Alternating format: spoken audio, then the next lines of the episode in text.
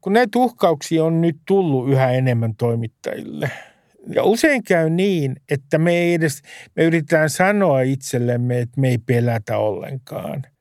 Mutta se tapahtuu se puol huomaamattomasti se, että alkaa varoa.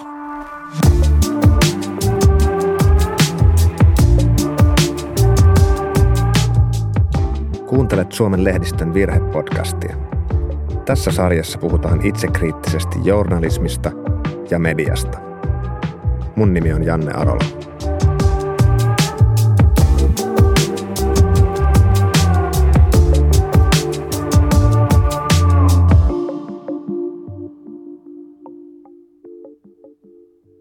Meillä jokainen jakso alkaa sillä, että vieras saa tunnustaa oman teemaan liittyvän virheensä – Ruben Stiller, mikä sulla on sellainen konkreettinen itsesensuuriin liittyvä virhe, josta no, voit nyt kertoa? Jussi halla oli pressiklubissa ohjelmassa, joka lähti täysin mun lapasista ja syy oli se, että se oli ihan mun omaa ammattitaidottomuutta. Mua oli varoitettukin. Siellä oli edesmennyt Leif Salmeen ja siellä syntyi todella kova konflikti, jota mä en hallinnut siellä studiossa ollenkaan. Ja Jussi halla oli silloin nousemassa valtajulkisuuteen – ja mulla oli sellainen, mulle syntyi mun päässä semmoinen mielikuva sen ohjelman jälkeen, että nämä maahanmuuttokriittisten piirissä on sellaista porukkaa, joka on aika sekopäistä. Ja mä niin kuin aloin pelätä. Se oli siis se ei johtunut siitä, että mä olisin lukenut jotain palautetta, koska mä en lue palautetta nimenomaan sen takia, että jos palautetta lukee liikaa ja siellähän tulee aina pimeitä kamaa, niin se tavalla tai toisella alkaa niin kuin vaivata. Tämä ei johtunut siitä palautteesta. Se, mun päässä syntyi semmoinen mielikuva. No sikälihän se oli realistinen, että maahan, niin sanottujen maahanmuuttokriittisten, toisin sanoen suuri osahan on siellä – rasisteja, niin heidän joukossaan on aivan pimeitä tyyppejä. Mutta se pelko alkoi vaikuttaa mun toimintaan muun muassa seuraavalla tavalla. Joka kerta, kun mä menin lähetykseen, jos mä puhuin perussuomalaisista tai näistä maahanmuuttokriittisistä, niin mä olin erityisen tarkka, että mä en provosoi.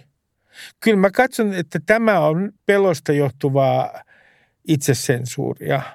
Eli et saanut palautetta mutta aloit pääsi sisällä ikään kuin muodostaa sellaista jotakin pelkoa siitä, että jos provosoit liikaa persuja tai heidän oletettuja kannattajia, niin tulee jotakin seuraamuksia kenties. Kuvaa vähän sitä tarkemmin vielä. Mitä ne seuraamukset olisi voinut olla? Mitä no, sinä tarkalleen ottaa sinne pelkästään? Äh, toi on hyvä kysymys. Erittäin hyvä kysymys. Mä pelkäsin väkivaltaa Mulla oli taustalla kenties, mutta mä en usko, että se tässä tapauksessa vaikutti. Yksi semmoinen tappouhkaus aikoinaan vuosia sitten, joka piti ottaa vakavasti. Mä en usko, että, että sekään nyt tässä tapauksessa vaikutti.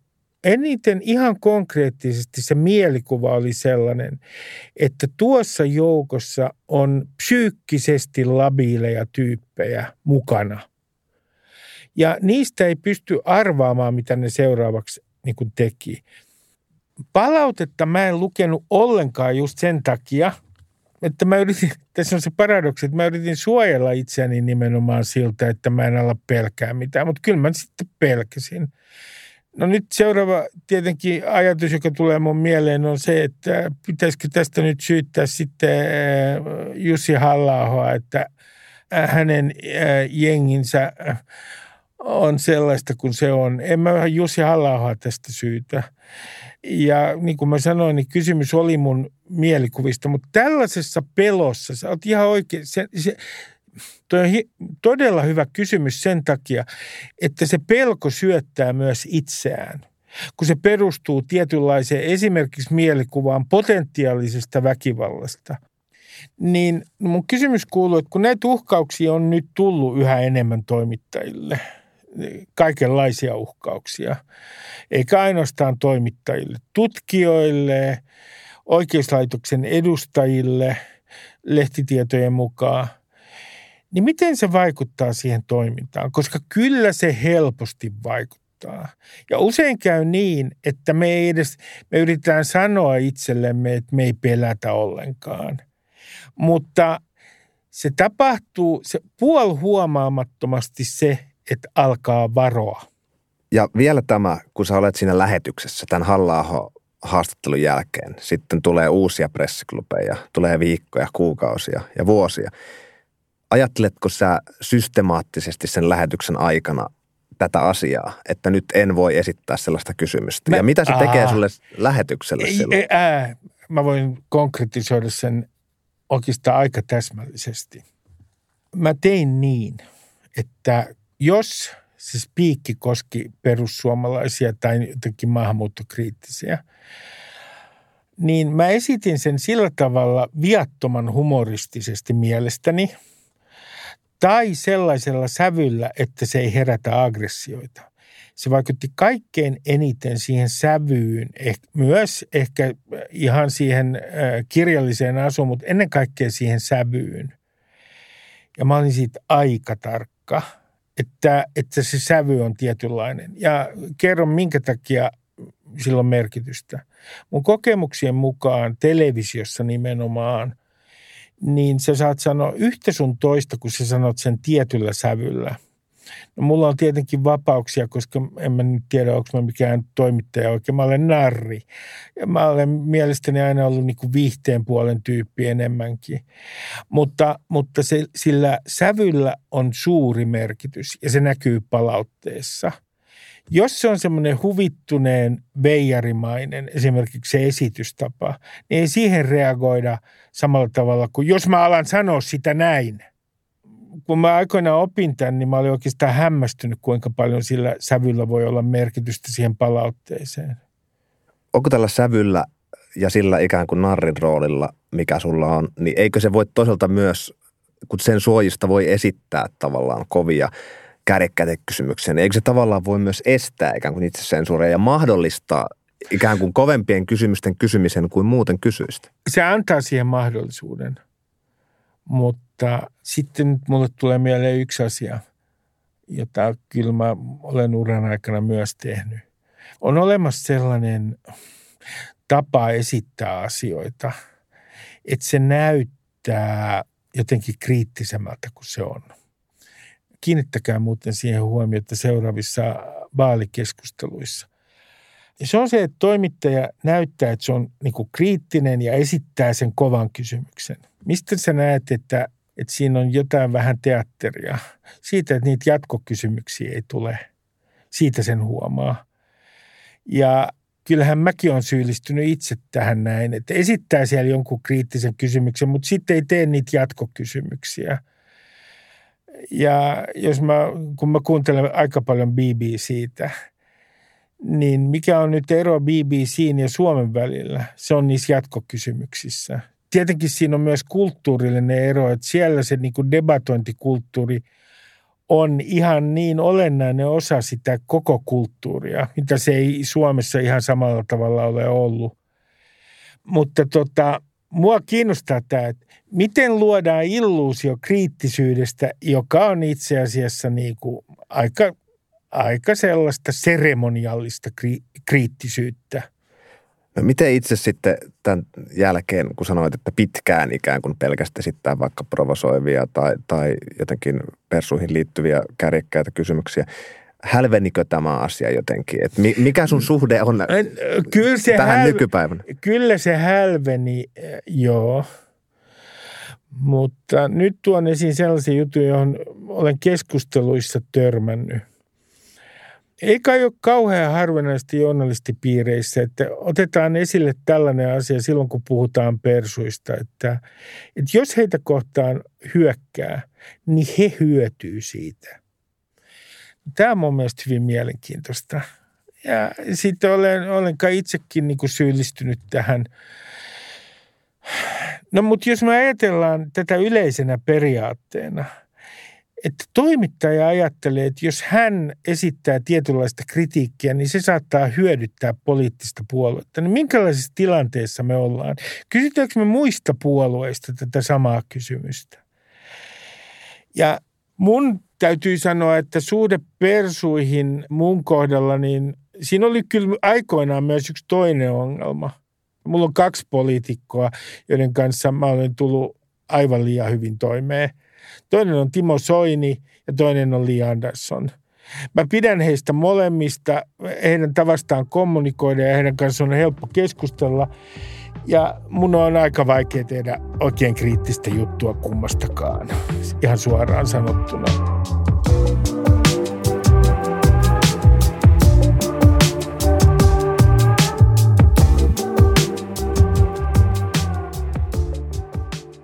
Mietin tätä, että itsesensuuristahan puhutaan yleisellä tasolla paljon, että on tutkimuksia ja, ja erilaisia kyselyitä, mutta kukaan ei koskaan tule haastatteluun myöntämään sensuroineensa itseänsä. Sinä näin. voit tehdä niin, mutta mistä sä ajattelet, että se kertoo? No sehän on journalistille kauhean häpeällistä. jos esimerkiksi tuolla entisessä sijoituspaikassani Yleisradion ajankohtaistoimituksessa yrittää nostaa nyt esille tällaisen aiheen, että mitä me pelätään.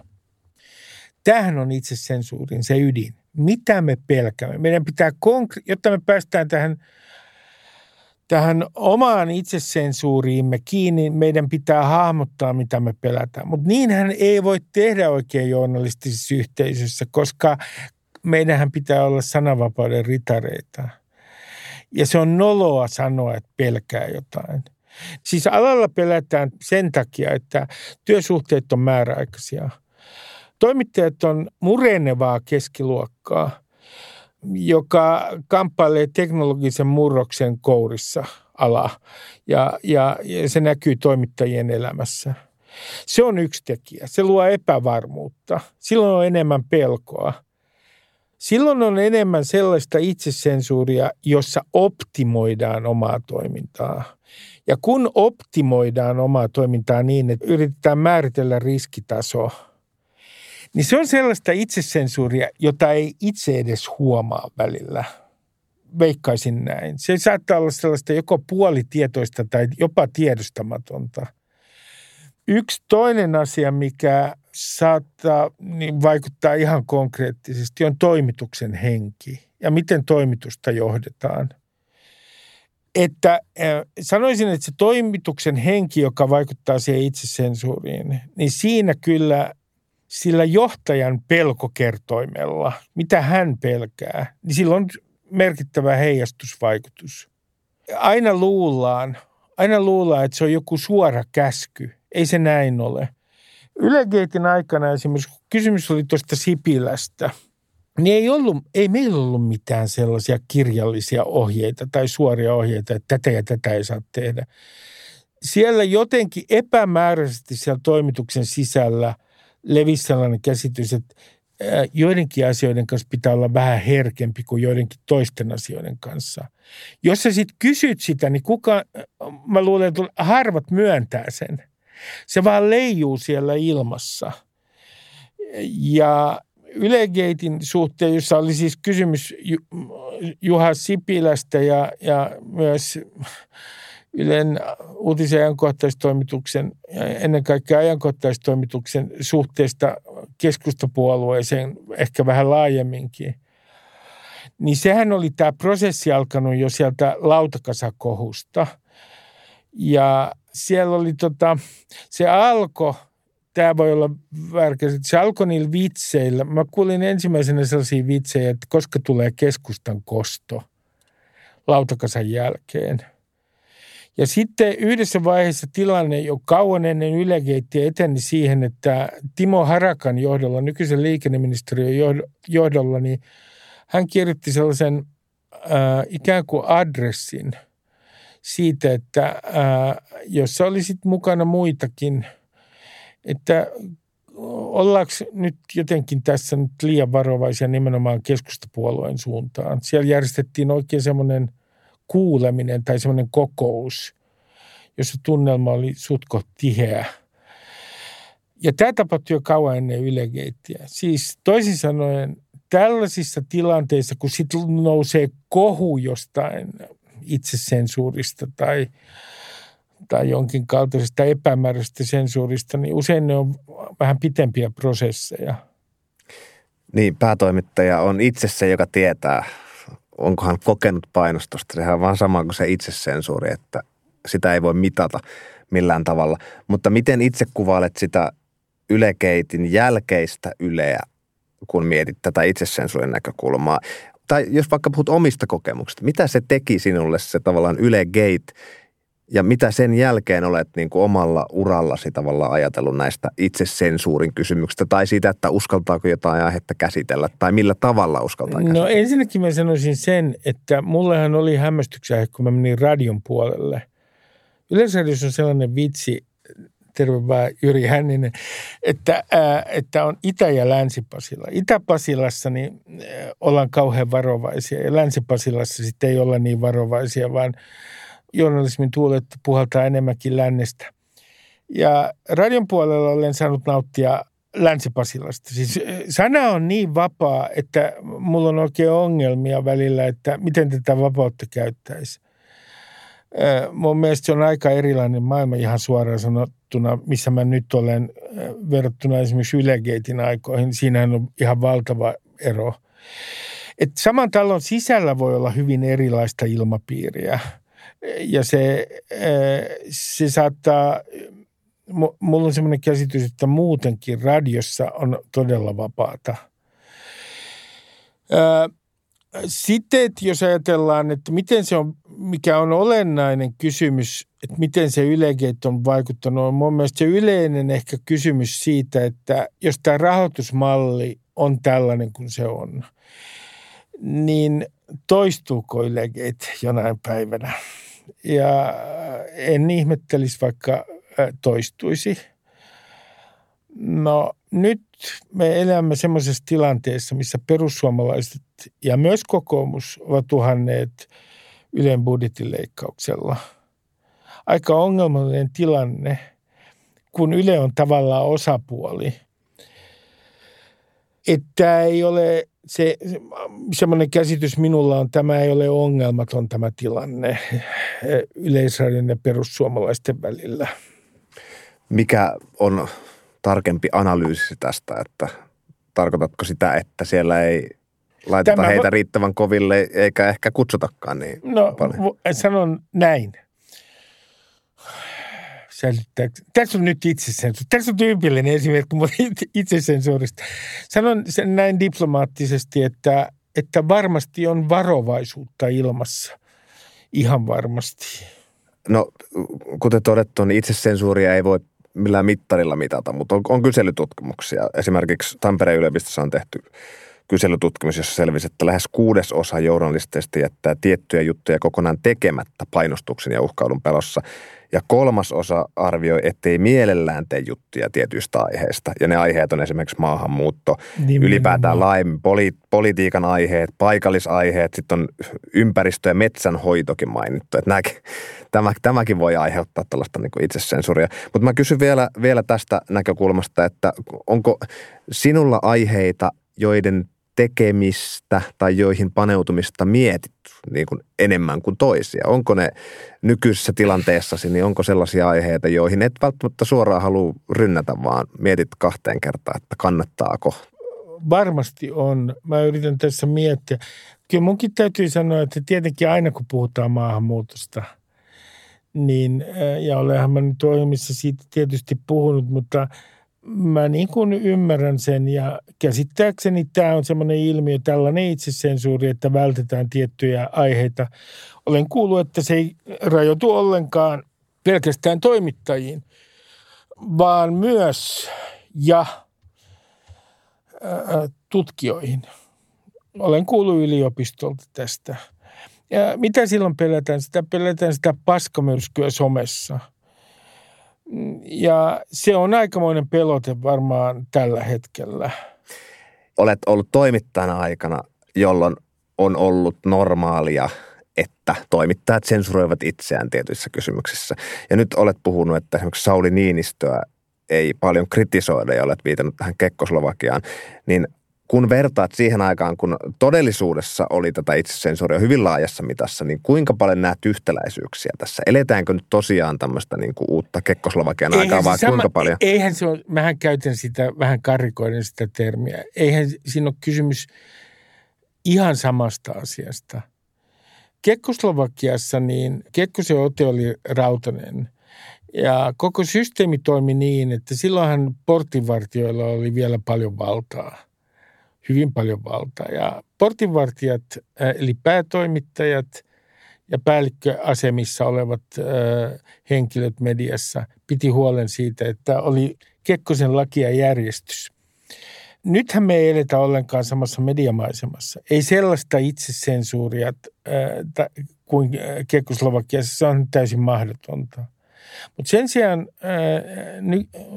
Niinistön kohdalla on kysymys konformismista, toimittajien konformismista. Mä en nyt syytä tästä. Jokainen poliitikko haluaa rakentaa itsestään myytin, mutta itse asiassa Niinistön myytin on rakentanut toimittajat. Ja en tiedä sitten, että kuinka paljon tähän vaikutti, että leskimies ja sitten niin kuin Suomessa aina tämmöiseen mytologiaan yleensä liittyy se, että leikkauksiin valmis valtiovarainministeri, joka tekee kovia päätöksiä, jotka ei ole suosittuja. Se on merkki valtiomiehestä. Mutta siis edelleen minusta on mysteeri, minkä takia toimittajat ovat, niin kuin olen jo aikaisemmin sanonut, että valmiita hiihtämään kesälläkin Niinistön perässä. Siis yksinkertainen vastaus siihen on kansansuosio – ja on totta, että tässä konformismissa sillä kansansuosiolla on varmaan merkitystä. Tässä akuutissa tilanteessa tällä hetkellä Ukrainan sodan syttymisen jälkeen äh, varmaankin yksi syy on myös sitten siinä, että venettä ei saa nyt keikuttaa ja on hyvä, että meillä on johdossa joku äh, henkilö, josta vallitsee jonkinlainen konsensus, että hän ei voi luottaa. Tämä on varmaan yksi syy. Mutta Minusta tässä on paljon kysymysmerkkejä. Miksi media on halunnut rakentaa Niinistö-myytin? Ja hänessähän on tiettyjä piirteitä, jotka näyttää niin sopivan tällaisen myytin rakentamiseen. Siis ei pidä niin kuin ollenkaan väheksyä sitä, minkälainen tämä hahmo on ikään kuin kansallisen teatterin näyttämällä. Hän on aika vähäileinen, varsinaissuomalainen, suhtkot vakava, vaikka rulla luistelee. Ja, ja kova jätkä. No mä mietin itsesensuurin näkökulmasta siis Niinistössä nimenomaan sitä, että jos me ajatellaan itsesensuurin olevan sitä, että, että ikään kuin seurauksien pelossa ei uskalleta kritisoida, mm. niin mitä voisi olla nykypäivänä seuraukset ei, siitä, toi on, toi mitä on kri- Niinistön kritisoimista seuraa? Tuo on erittäin hyvä kysymys. Ei juuri mitään varmaankaan. Mitä se voi olla yksittäiselle toimittajalle tai mitä se voi olla tiedotusvälineelle?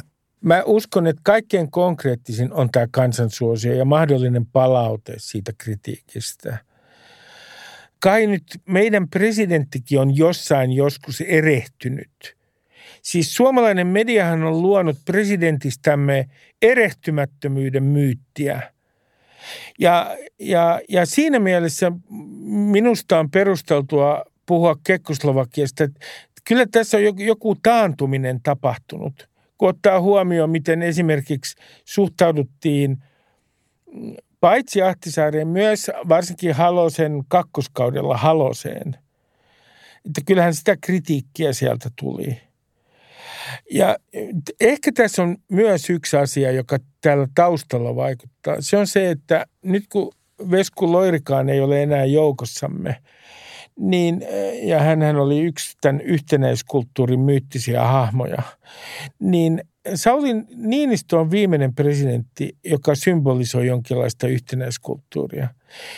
Lyön sinun kanssasi vetoa, vaikkapa viinipullosta – että punkkupullosta, että seuraava presidentti, niin toimittajat kostavat sen nuoliskelun, jota he ovat harrastaneet Niinistön kaudella. Se kostetaan seuraavalle presidentille. En ota tätä vetoa.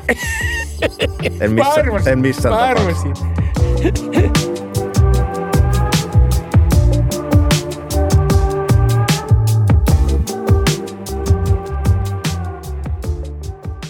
Kun ajattelet tavallaan, kun olet nähnyt pitkän aikaa tätä mediaa, Yleä ja tietysti media olet seurannut ja tehnyt ohjelmia mediasta, miten, voiko sitä arvioida tai miten itse arvioit, että kuinka iso ongelma ikään kuin tällainen itsesensuuri on, että kuinka paljon se vaikuttaa niihin sisältöihin, mitä yleisö saa meiltä journalisteilta joka päivä ja joka viikko? No te, mä sanoisin niin kuin näin, että nykyään niin kuin, mua toisaalta ärsyttää se, että viestintuoja, niin kuin esimerkiksi persujen keskuudessa, kun kuulee sitä mediakritiikkiä, niin siinähän on yksi idea, että viestintuoja pitää ampua. Ja toimittajat on nykyään syyllisiä monille ihmisille, ihmisten mielestä siihenkin, että sää on huono. Mua ärsyttää se. Mediakritiikki on paikotellen nykyään myös niin kuin ihan paranoidia, että toimittajilla on aina joku agenda. Toimittajat on ö, erehtyväisiä ihmisiä siinä kuin kaikki muutkin kun viittasin aikaisemmin siihen, että, että alalla vallitsee aikamoinen murros ja on paljon näitä määräaikaisia työsuhteita. Se on yksi asia, joka vaikuttaa. Epävarma asema, epävarma luokka-asema. Mutta sitten tota,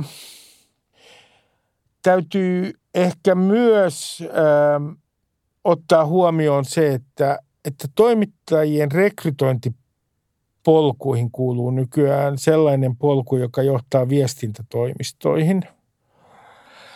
Ja mulla ei ole mitään sitä vastaan. En mä yhtään ihmettele, että toimittajat haluaa mennä viestintätoimistoihin, varsinkin jos semmoisen duuni, josta saa parempaa palkkaa. Mutta tässä on tietynlaiset ongelmat. Ja mikä sinne usein myydään sinne viestintätoimistoon? Verkosto. Ja yksi asia, mikä saa, ja tämä on minun mielestäni olennaista. Yksi asia, mikä lisää itsesensuuria, on se, että kun ihmiset kun nykyään niin kuin ylistetään tätä verkostoitumista. Verkostoituminen tarkoittaa ennemmin tai myöhemmin Suomessa sitä, että joutuu koko ajan kääntämään päätään, jotta ei loukkaisi jotain tahoa. Siihen verkostoituminen johtaa – ja kun olen nähnyt oikein verkostoituneita ihmisiä, niin ei ne kyllä uskalla mitään sanoa. Että ehkä meidän pitäisi niin kuin hieman keskustella tästä verkostoitumisesta. Nämä verkostothan, joista ilmeisesti nykyään puhutaan, on erilaisia kuin vanhan maailman hyväveliverkostot, joita en todellakaan halua tässä romantisoida. Ylipainoiset äijät juomassa – konjakkia jossain salongissa ja välillä varmaan käytiin bordellissa. Mutta nämä uudet verkostot, nämähän on labiilimpia. Me eletään sellaisessa maailmassa, jossa toimintaympäristö muuttuu koko ajan. Ja kun nämä on yhä labiilimpia, kun ne muuttuu, pitää välillä verkostua tuohon ja tähän suuntaan, niin silloinhan on yhä enemmän tahoja, joita ei saa suututtaa. Ja mä luulen, että tämä näkyy aika voi olla, tämä näkyy, tällainen ilmiö näkyy varmasti ihan toimittajakunnan ulkopuolella. Epäilemättä toimittajikunnassa tai media-alalla myös siinä, että, että monethan nykyään toimii samaan aikaan freelance-toimittajana ja sitten tekee viestintäalan töitä ikään kuin samaan aikaan, että ei ole valittu jompaa kumpaa, vaan on pakko jotenkin pitää ne rajat ja yrittää toimia tässä. Siihen liittyy ansainta logiikka ja näin, mutta tämä on se todellisuus myös jo tällä hetkellä aika monella, että samaan Kyllä. aikaan pitää verkostoitua tässä työroolissa ja pitää palomuuria tässä toisessa työroolissa. Nime, nimenomaan näin. Ja sitten mä sanon, että tämä nyt, koska mä olen joka tapauksessa tässä hurskastellut, että mikä mun positio on. Aikoinaan mä sanoin, kun yksi kaveri kysyi multa, että no, että että mitä sä ajattelet niin tästä integriteetistä? Niin mä sanoin, että no mä oon semmoinen kaveri, joka ostetaan kuulakärkikynällä. Että ei mulla ole mitään, en mä pidä itseäni sillä tavalla. Mä tunnen suuri osa toimittajista, suurin osa toimittajista mielestäni, heillä on voimakkaampi moraalinen integriteetti kuin mulla on. No tästä päästään mun mielestä hyvin tähän kysymykseen, että – mitä ajattelet ikään kuin, kun tähän liittyy itsesensuurin hirveästi sellaista moraalista poseerausta, että mm. voidaan, journalistinahan kuuluu ilmoittaa, että minä en pelkää ja minä kirjoitan ja kysyn Joo. mistä tahansa.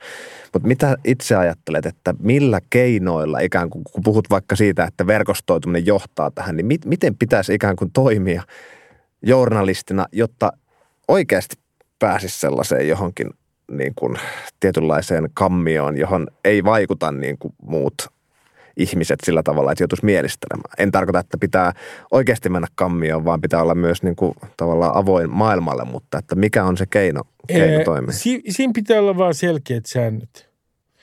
Mä otan vaikka yhden ystäväni tässä esimerkiksi. Mulla on ollut tapana sanoa, että jos haluatte nähdä jonkun esimerkin ää, moraalisesta integriteetistä, niin menkää tapaamaan Jyri Hännistä. Hän on motissa duunissa. Mä kunnioitan suuresti hänen moraalista integriteettiä ja motin toimittajien integriteettiä. Teittisen Paavo on hyvä esimerkki. Ei se tarkoita sitä, että eristäydytään. Ruotsissahan on sellaiset säännöt, että poliittiset toimittajat ei saa tavata tiettyjen työtehtävien ulkopuolella poliitikkoja, esimerkiksi vapaa-ajalla. Suomessahan meillä ei tarvitse olla missään talossa oikein vastaavia sääntöjä. Minusta voisi olla hyvä politiikan toimittajille, että siellä olisi ehkä selkeämmät säännöt. Voi olla.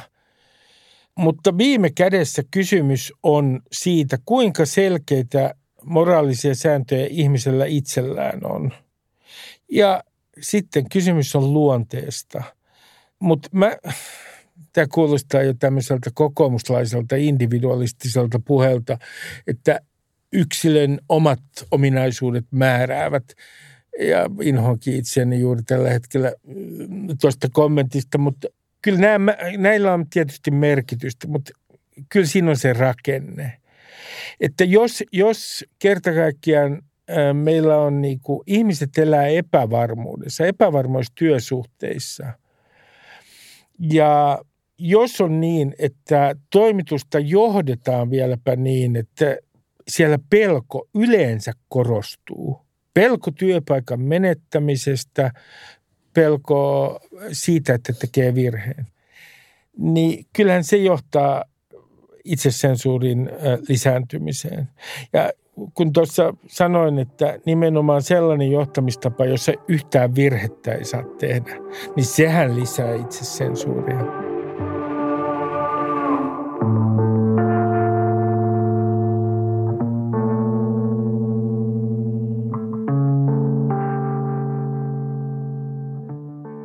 Loppuun vielä palataan ehkä vähän tunnustuksen maailmaan, kun podcastin nimi on Virhe ja tähän on tultu nyt puhumaan niistä virheistä, niin kysyn, että mikä on hauskin tai mieleenpanovin tekemäsi virhe? Sen ei tarvitse liittyä itsesensuuriin, mutta tuleeko mieleen jotain erityistä virhettä? Siis mulle tulee moniakin noloja tilanteita mieleen. Tämä on ihan naurettava, mutta mulle tulee mieleen, kun mä haastattelin yhtä maksansiirtokirurgiaa – ja radiossa aikoinaan. Mä olin Radio Cityssä duunissa ja 15 minuutin ajan siinä ohjelmassa, se oli joko puoli tuntia tai tunti, mä en muista saattoi olla, että 20 minuuttia meni siinä ohjelmassa, että mä sanoin hänen etunimensä väärin. Sitten hän oli niin kohtelias, että hän kirjoitti sen paperille sen oikein etunimensä ja ojensi minulle.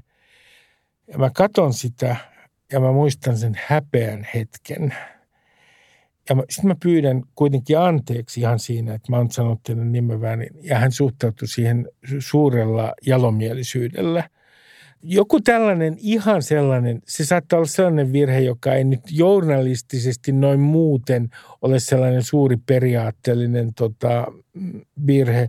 Sitten mulle tulee mieleen, mä en osaa yksilöidä niitä – mutta menneeltä vuosilta, kun mä olin paikallisradiossa, niin mä räävin ihmisiä siis todella – aiva, ja ihan improvisaationa. Ja siitä mulle on myöhemmin sellainen, että niin kuin, sehän on tavallaan niin kuin yksi koulukiusaamisen muoto. Että olisi mun mielestä ihan mielenkiintoista keskustella siitä, että mikä on julkisuudessa toimittajien työssä, missä kulkee kiusaamisen raja. Ja vielä kysyn, kun puhuit siitä mikä saattaa tulla monille kuulijoille yllätyksenä, että toimittajatkin ovat ihmisiä ja tekevät virheitä.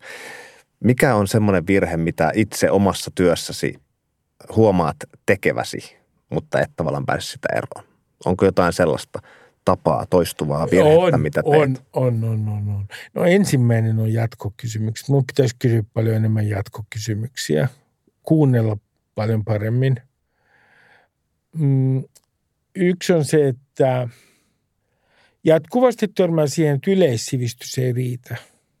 Se on semmoinen, tosin nykyään sen yleissivistyksen käsite on hämärtynyt, koska mehän googletetaan kaikki. Mutta semmoinen ihan perusyleissivistys, sen puute monessa suhteessa, niin se tulee kyllä usein vastaan. Hyvä. Minä kiitän haastattelusta, Ruben Stiller. Kiitos, tämä oli ilo.